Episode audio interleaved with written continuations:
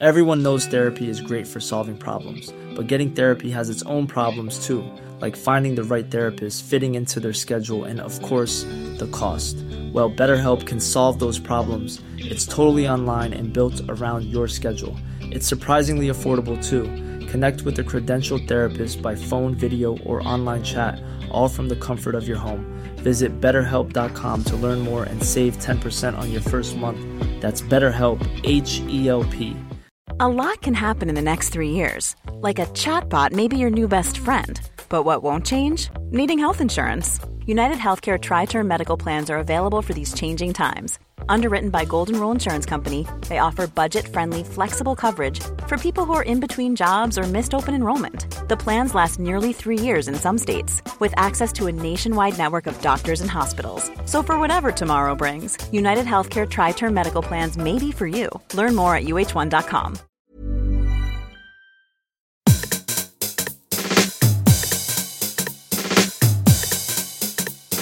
This is Eat, Sleep, Work, Repeat. It's a podcast about workplace culture, psychology, and life. Hello, I'm Bruce Daisley. Thank you for listening today. Signing up to the newsletter is always the best way to get all of the latest information. You'll see that at the top of the show notes here.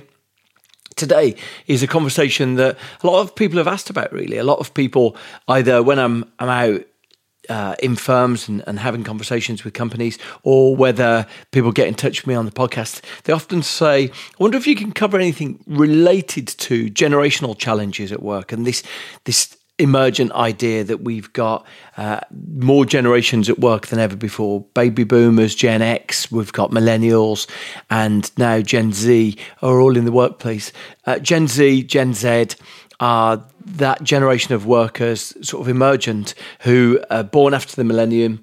So they are up to the age of 22, right now, 23.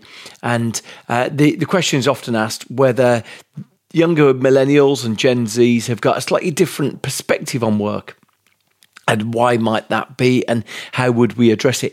And i think it raises really big questions. I always think about this podcast about making work better about thinking about creating positive well motivated energized workplace cultures. And one of the questions that plagues me is whether i guess uncharitably, you might consider that to be a degree of manipulation. He's trying to get people motivated in their jobs, a, a way to trick them into mo- being motivated in their jobs. And that's why I wanted to have this conversation here. Ellen Scott is a writer who's written a lot about these theme, themes. She, she used to be at Metro, now she's at Stylist. She's written on her own Substack as well, and I've included links to all of those things in the blog. I was particularly interested in a piece that she wrote a few months ago, right at the start of the discussion about quiet quitting.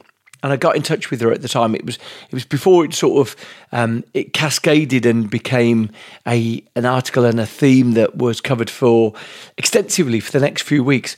Ellen got right in there and, and, responded to it very quickly. And I got in touch with her, and she said at the time, Look, I'll, I'll come and have a conversation with you, but I'm getting so much pushback on it right now. I want to leave it till things settle down. We actually discussed what that pushback was about, but it gave me an insight into her perspective. Uh, she writes, she, will say in this conversation that she's a millennial, she's younger end of the millennial spectrum, but I think her perspective is also very relevant to that Gen Z take on things. You know, the idea of these generational archetypes is by the very nature, it's a bit simplistic. You're never quite going to have something represented. A, a, I think a millennial goes up to the age of 44, 45. So, you know, a 45 year old down to a 23 year old is clearly a huge, uh, a, a, huge spectrum of different opinions. 40, 43, 44 year olds might even own their own property. Obviously, someone who's 23, 24 is right at the journey at the start of the work. So these things have got a, an imprecision baked into them. But anyway, I was interested in Ellen's take. I'm going to jump straight in. It's a fascinating perspective. It's, it's a really sort of interesting take on what work the deal that work represents for younger workers and how organizations, bosses, all of us might reflect on that and consider on that. I think you'll really enjoy this conversation. Here's my chat with Ellen Scott. Ellen, thank you so much for joining me. I wonder if to kick us off, you could just introduce who you are and what you do. So, I'm Ellen. I'm the deputy digital editor at Stylist. Before that, I was the lifestyle and weekend editor at metro.co.uk and also used to co host a podcast called Mentally Yours. And along the way, I've seen a lot of the stuff that you've written has been about work or adjacent to work, work themes. Do you see yourself as someone who specializes in work? What's your, what's your relationship with it? I think it's kind of accidental. Like, I definitely didn't start writing and set out to go, okay, I want to write about work culture and work identity. But I think I realize how big of a part it plays in my life and um, mental health specifically, because that was already the kind of specialism that I was leaning into. And I realized how much of work you take home with you and how much it impacts your sense of self and your stress levels and all of that kind of thing. Um, so, like I say, it was kind of an accident, but an inevitable accident because, of course, work is going to have an impact on those other parts that I maybe initially found more interesting, like relationships and mental health and just general well-being and sense of self. And and even the framing of that work and mental health is, is He's probably something that's risen in people's consciousness and awareness in the last five years, maybe 10 years. It's really interesting to sort of reflect back because I think previous generations might have, well, self medicated. I think they might have justified long hours working by going to the pub, or you'd hear those laboured phrases that the culture here was work hard, play hard. And what it meant was that maybe the excesses of the job were just mitigated by large amounts of booze. And and it's just really interesting now that more recently, uh, mental health has been more of a consideration. Just dousing everything in in lager just doesn't seem to be what's appealing to a, a younger generation, and that's what I'm interested. in. Do you think it's generational, or just think that we've just gone into a different era of understanding the impact of work upon us? I think it's both. I think mental health in general, I would say even a decade ago, we weren't talking about mental health in the same way that we are now. We weren't as open about having anxiety or OCD or depression. So that's kind of a separate conversation that was already happening. And then at the same time, I think the my generation, which is millennials and Gen Z, are just really starting to question why we're doing things the way that they're currently done, especially in regards to work. We're starting to go, well, why do we have to work Monday to Friday? Why does it have to be nine to five? Why would you have to be at a job that you don't necessarily enjoy just to make enough money to pay rent? It's just this complete shift in questioning these things that have always been done and that have been the kind of standard I don't know exactly why that's happening. I think maybe in part it's because, you know, with the rise of the internet and social media, we're more able to talk about these things on a much wider scale. We're able to see other people's work life and see, okay, this person actually seems to really enjoy their job.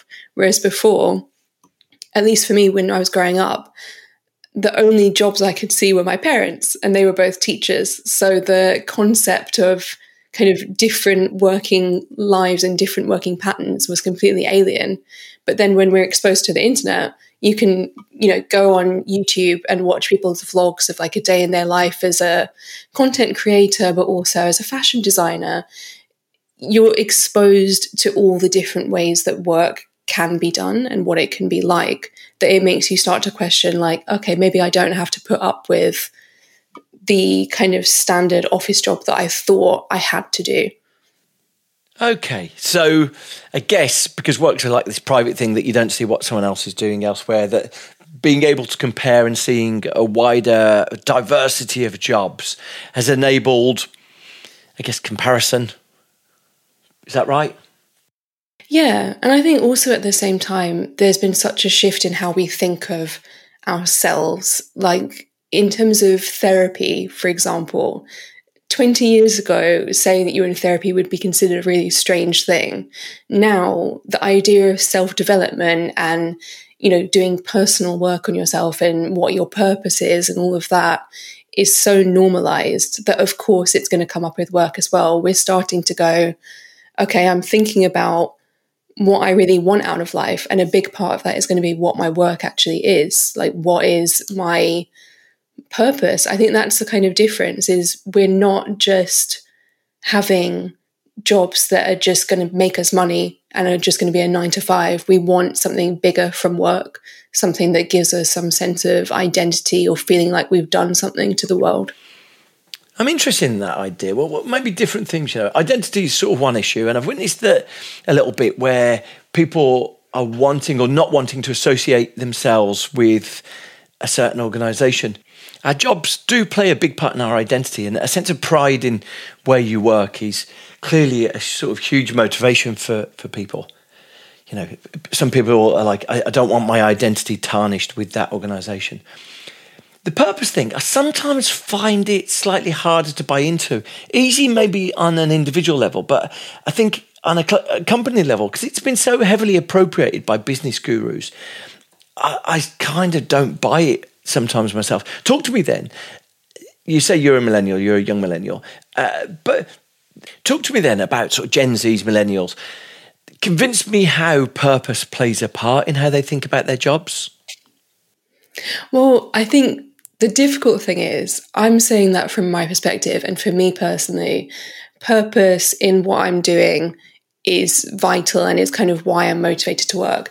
But among my friends, and especially younger friends, I'm considered a massive nerd for even thinking that. Like, it's very much, I've been made fun of before when we were discussing, like, if you won the lottery, what would you do? And I said, I would want to continue doing some kind of work. And that is, you know, just absurd to the majority of the people that I talk to. A lot of my friends are kind of going, I do just want a simple nine to five where I can just kind of do it easily. It makes me plenty of money. And at the end of the day, I can just switch off and go live my life. And who I am is not what I do for work.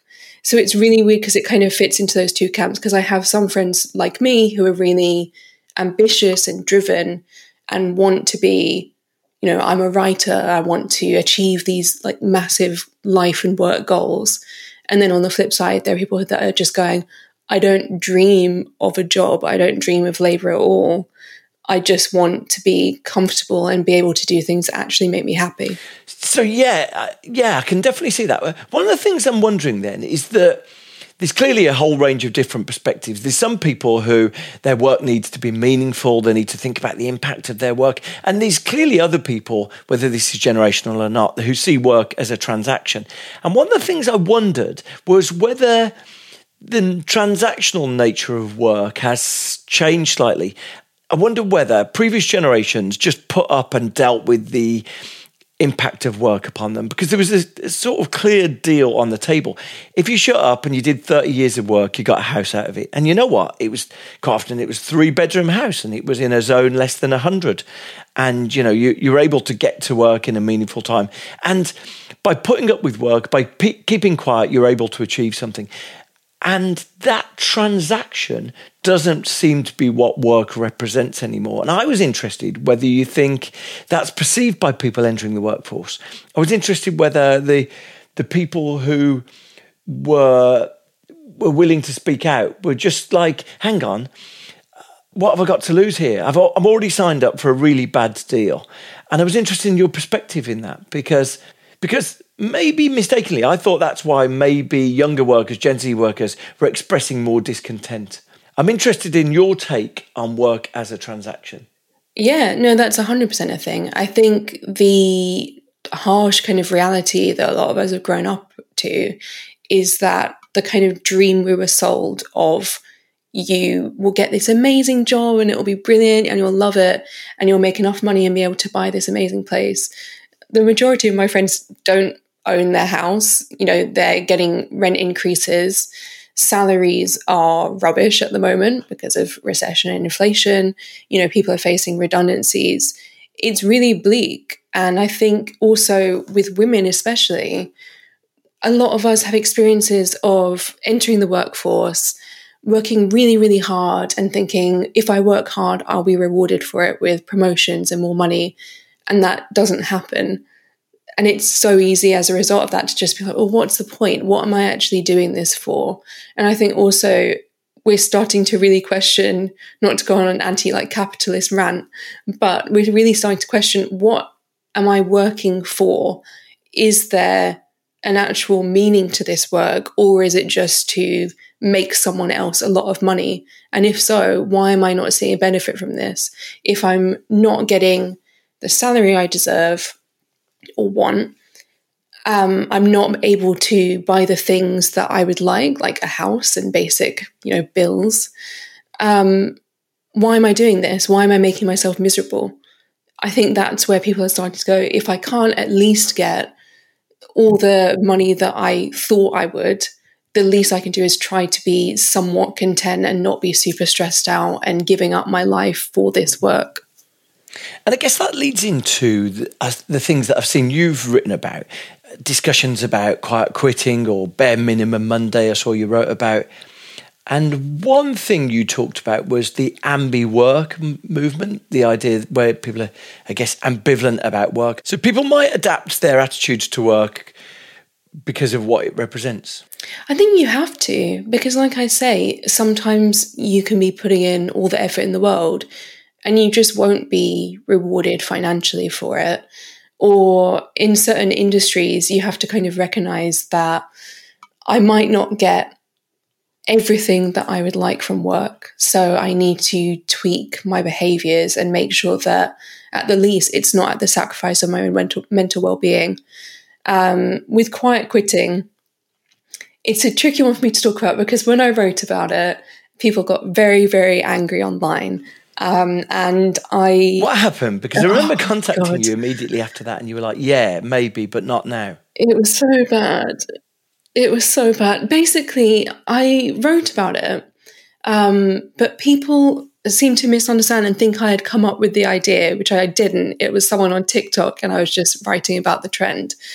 Um, and they, the basic argument was um, doing less at work shouldn't be called a form of quitting um, because you're still working.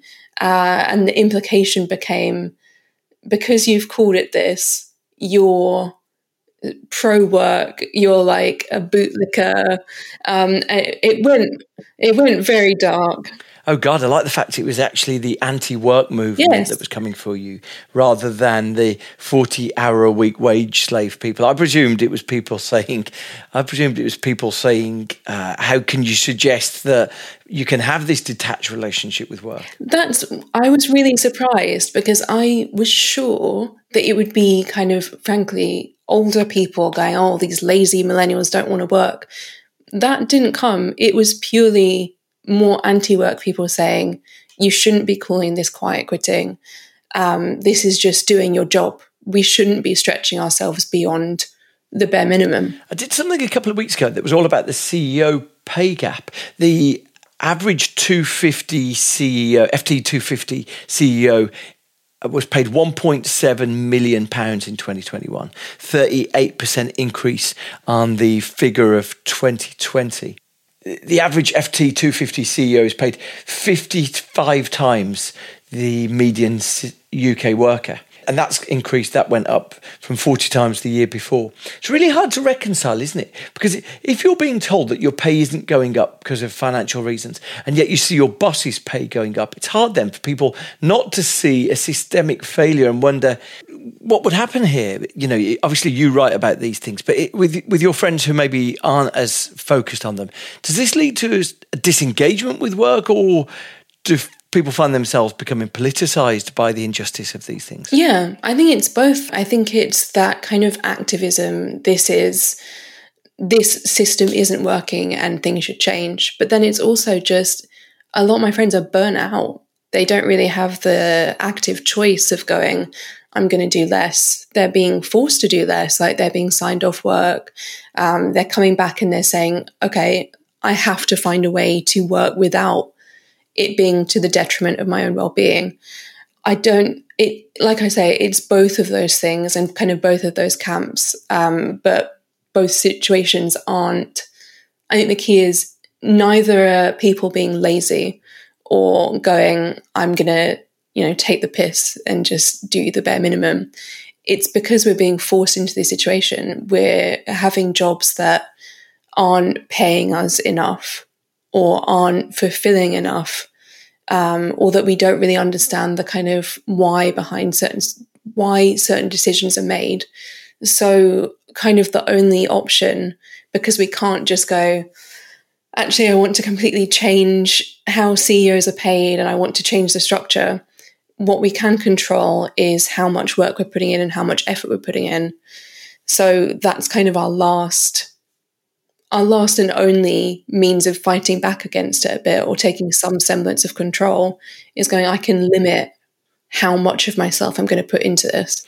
I've been really intrigued with this anti-work movement and and you know trying to sort of take it on board actually because it's when you do podcasts like this you can find yourself wondering wow am I becoming the agent of some sort of malign forces maybe this is what they listen to on the Death Star of trying to motivate people. And I'm really struck there's a juxtaposition who listen to these things who might have reached a level of manager or they might have reached, reached a level of responsibility. And they're sitting there thinking, I need to motivate my team. And in the same way, podcasts like this might be trying to give people tips about building motivation, you know, getting pizza for lunchtime and or, or providing breakfast for people. And it seems to be fundamentally, fundamentally missing the fact that the whole foundation of the relationship of work doesn't seem to be working.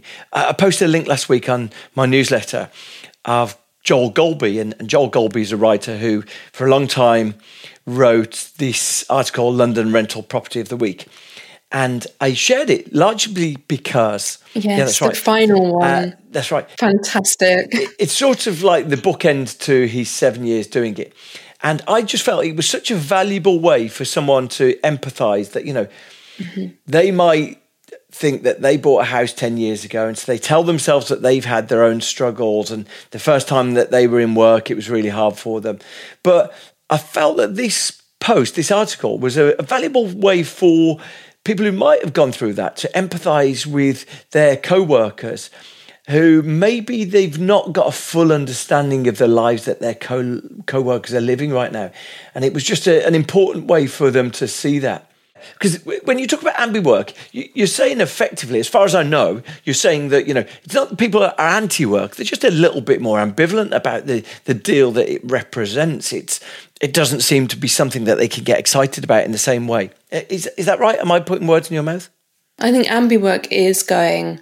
I can do what I need to do. I can do my basic job, and in return, I will get paid a wage, and that's about it.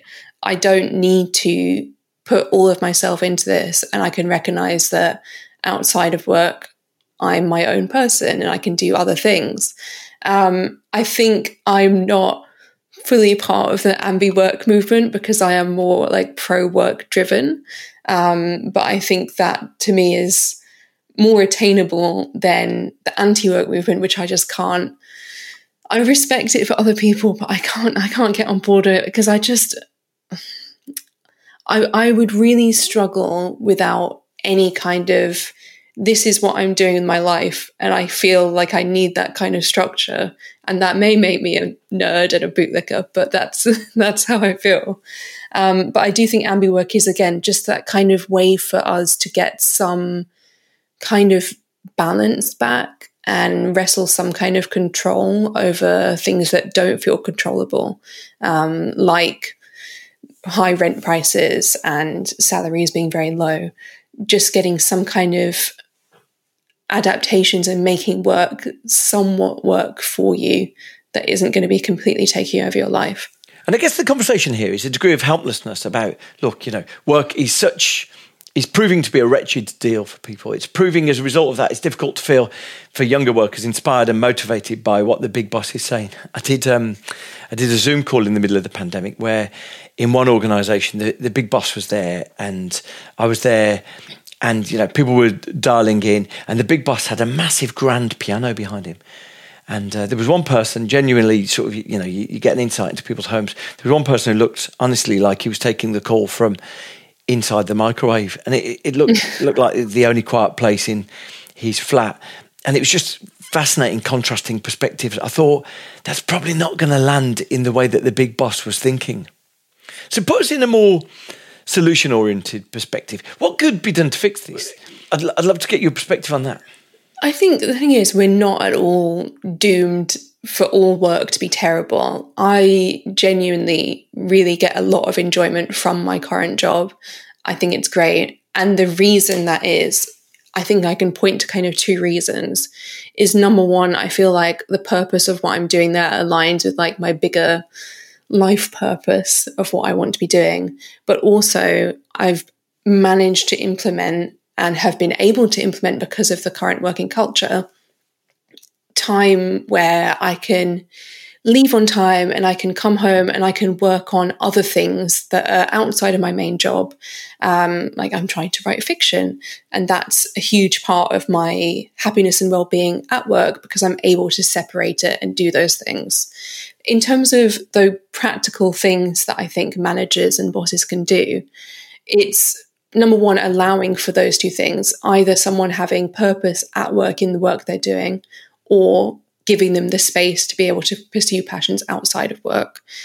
But in concrete terms, that is, I would say, firstly, making sure there's a real understanding of why we're doing what we're doing. I think a lot of times in big businesses, there's not enough communication between the really top, top people and the kind of junior workers who are actually doing the main production side of things. Um, and as a result, it can be kind of aimless or not really understanding what is the vision here? Like, why am I putting myself through this difficult or unpleasant task if I don't really understand what the end goal of it is? I think that's really key. I also think that having managers and bosses who actually know what it's like to be in those junior positions makes such a huge difference. I think part of the reason why I really did well at Metro was because I worked my way up and thus I had a real understanding of what it takes to, you know, write an article or do kind of the really specific tasks. So I wouldn't be just piling piling on writers' workloads because I would actually have an understanding of I know it will take you like this long. It's not just a oh just knock this up or whatever. I think actually having an understanding of that, but also having an understanding of what these people's lives are like outside of work. I think the grand piano kind of thing is such a good example of if you have a manager who's completely out of touch and not understanding or being aware of the fact that this person does make less than you, are they able to buy a place? Are they able to even rent a place in London or the city where you're living? Are you being cognizant of that? And as a result, are you expecting too much when you're asking them to, in addition to working for not enough money, expect them to give up their weekends or their evenings for those kind of things? I think it's just the understanding and, like I say, the communication from the top right down to kind of the bottom, more junior roles is so key. And that's how you improve happiness because without that, you will just be resentful and confused about what your manager and boss actually wants from you. And it's very easy to then cast them in that light of like, oh, they're sitting up there in their ivory tower. They don't know what I'm doing. They don't know what I'm, you know, what I'm struggling and what I'm up against. Um, that's the key. Understanding and communication was my long winded answer, but those are the big things. Give me your perspective on a couple of things. I'm, I'm interested in your view on I guess what might pejoratively be called forced fun, you know, team engagements. Mm-hmm. I witnessed someone saying to me last week, look, you know, I don't want to participate in team fun. I don't want any more friends. I don't want to have those interactions forced upon me. I just want to do my job. And I wonder whether you perceive there to be a generational difference in attitudes there or not.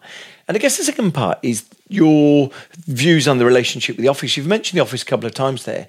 You clearly do some of your own work in the office. One of the things we're often told is maybe Gen Z workers, you know, they're told we're told they love the office or or them variously that they don't want to go back to the office. I've definitely seen in research that people of color and young women have said that actually working from home protected them from some sort of continuous microaggressions or microsexualization from colleagues. And they enjoy the protection of not going in and being exposed to that. So i'm interested broadly in the the themes of sociability and your view on the office really I think I don't know if it's a generational difference. I think it's more just an individual difference because everyone I've spoken to will have completely different views on I love being in the office all the time or I want to be home all the time. And I think the answer to that is that it needs to be flexible and adaptable to what people individually need. For me personally, I really like the kind of hybrid thing of doing a couple days in the office, a couple days from home, because I realize that the actual social connection aspect is so vital in terms of firstly mental health again but also in terms of idea generation.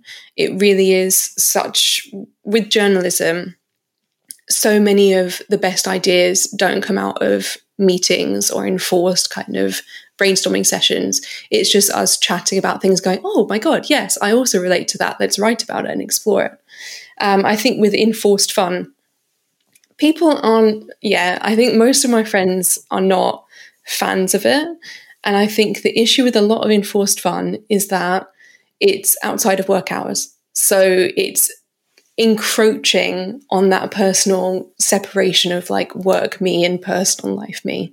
However, if you were to say, okay, we're taking the afternoon off so that we can go and hang out and chat and just knock ideas about, that's fantastic. That's a great way to do it. That enables us to really understand there's value in social connection and doing not pure like production stuff and just going, okay, actually, there's benefits to us spending time together and talking and communicating ideas in that way without expecting people. And again, a lot of times it's junior people who, you know, aren't having the best time with finances and with work in general asking them to give up their free time for that is just going to build up more and more resentment. Even if you're, you know, giving free pizza or going to the pub or whatever, it's still spilling over into that time.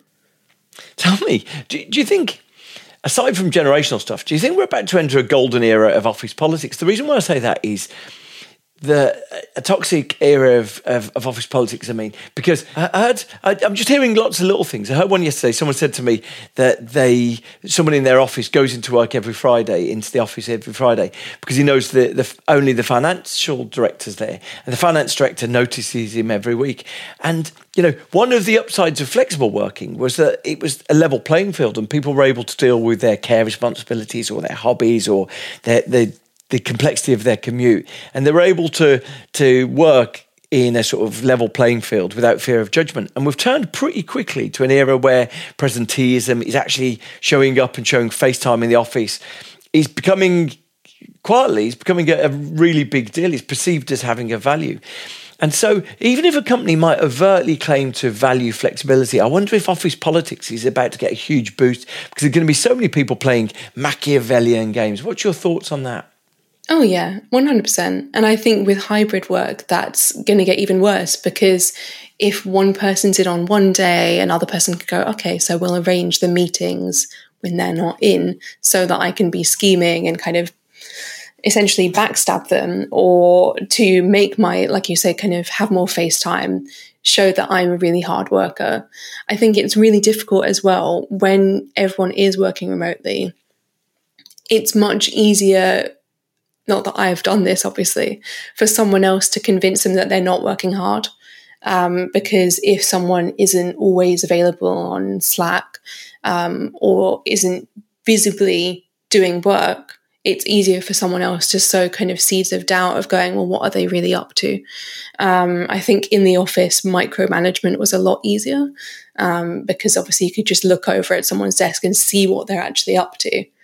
Um, but yes, I think office politics is going to be an interesting one and will continue to be complicated and difficult as we keep trying to resume this hybrid, half in, half out way of working.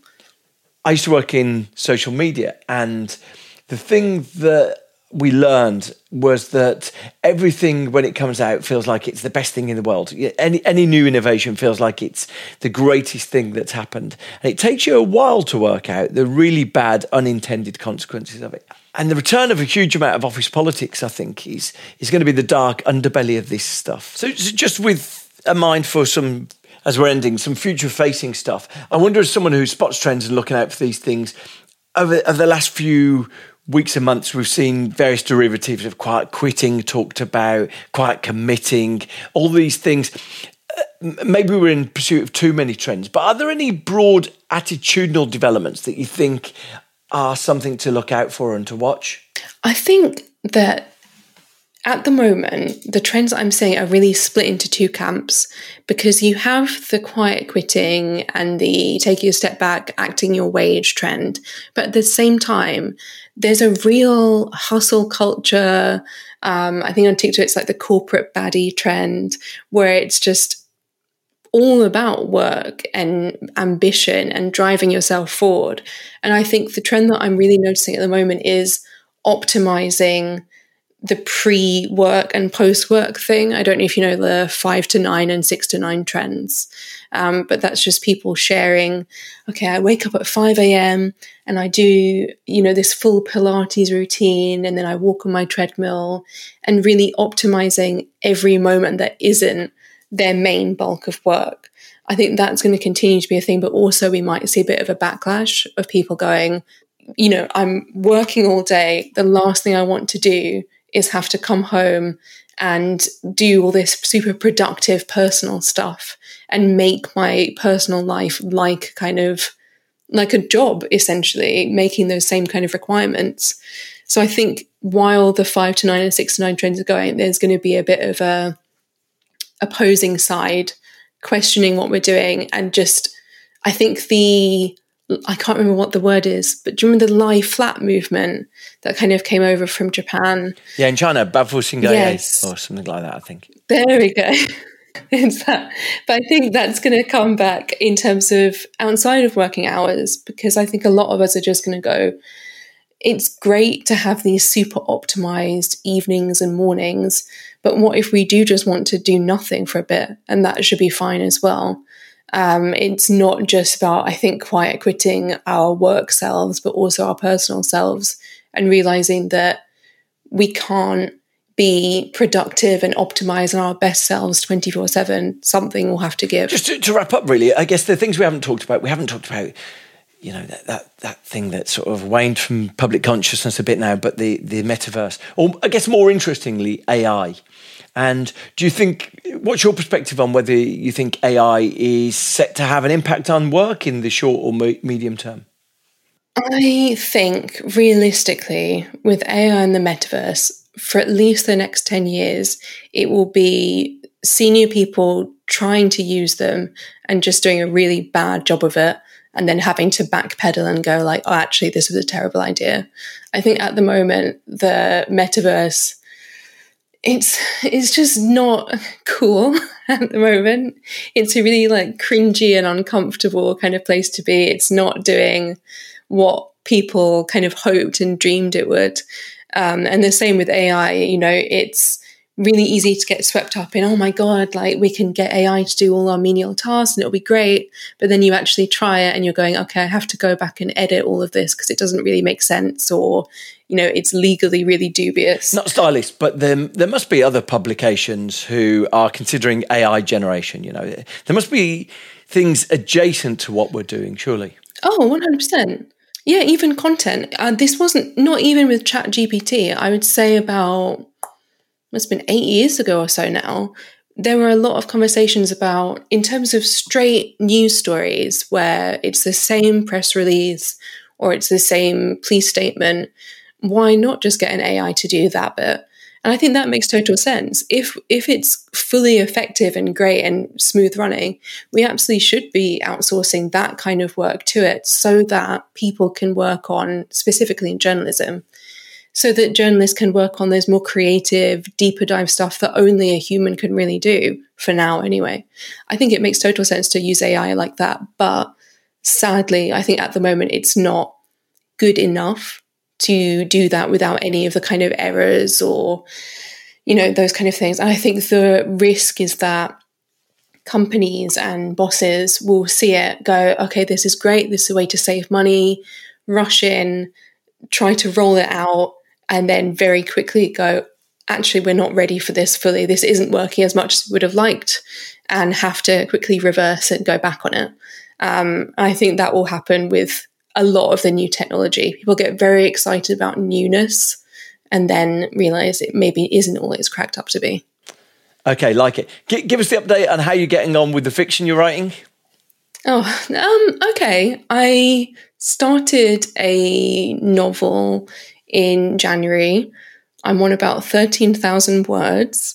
Um, you know, if there are any agents listening, we'd love to chat. um, but yeah, it's going well. How many words are you targeting? Um, so at least like 90,000 for the first draft. Um, it's going to be chunky.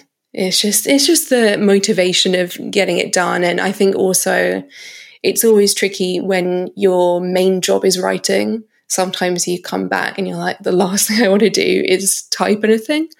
Um, but trying to get into the routine of that is challenging but fun. Ellen, I am so grateful for your time today. Thank you so much, and it's been lovely to chat to you. The themes that you've helped us give a broader perspective on, it's really helped and refreshing to hear your take. Thank you so much. Thank you for having me.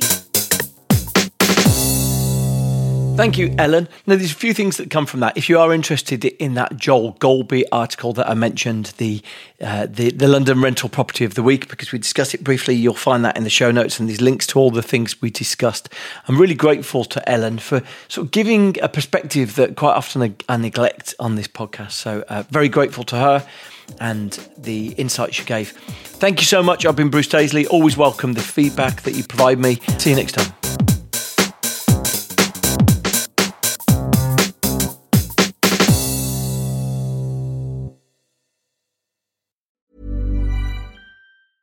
Hey, it's Paige DeSorbo from Giggly Squad. High quality fashion without the price tag. Say hello to Quince. I'm snagging high-end essentials like cozy cashmere sweaters, sleek leather jackets, fine jewelry, and so much more. With Quince being 50 to 80% less than similar brands. And they partner with factories that prioritize safe, ethical, and responsible manufacturing. I love that. Luxury quality within reach. Go to quince.com slash style to get free shipping and 365 day returns on your next order. Quince.com slash style. Planning for your next trip? Elevate your travel style with Quince. Quince has all the jet setting essentials you'll want for your next getaway, like European linen, premium luggage options, buttery soft Italian leather bags, and so much more. And is all priced at 50 to 80% less than similar brands. Plus, Quince only works with factories that use safe and ethical manufacturing practices. Pack your bags with high-quality essentials you'll be wearing for vacations to come with Quince. Go to quince.com/pack for free shipping and 365-day returns. Mom deserves the best, and there's no better place to shop for Mother's Day than Whole Foods Market. They're your destination for unbeatable savings, from premium gifts to show-stopping flowers and irresistible desserts. Start by saving 33% with Prime on all body care and candles. Then get a 15-stem bunch of tulips for just $9.99 each with Prime. Round out Mom's menu with festive rosé, irresistible berry chantilly cake, and more special treats. Come celebrate Mother's Day at Whole Foods Market.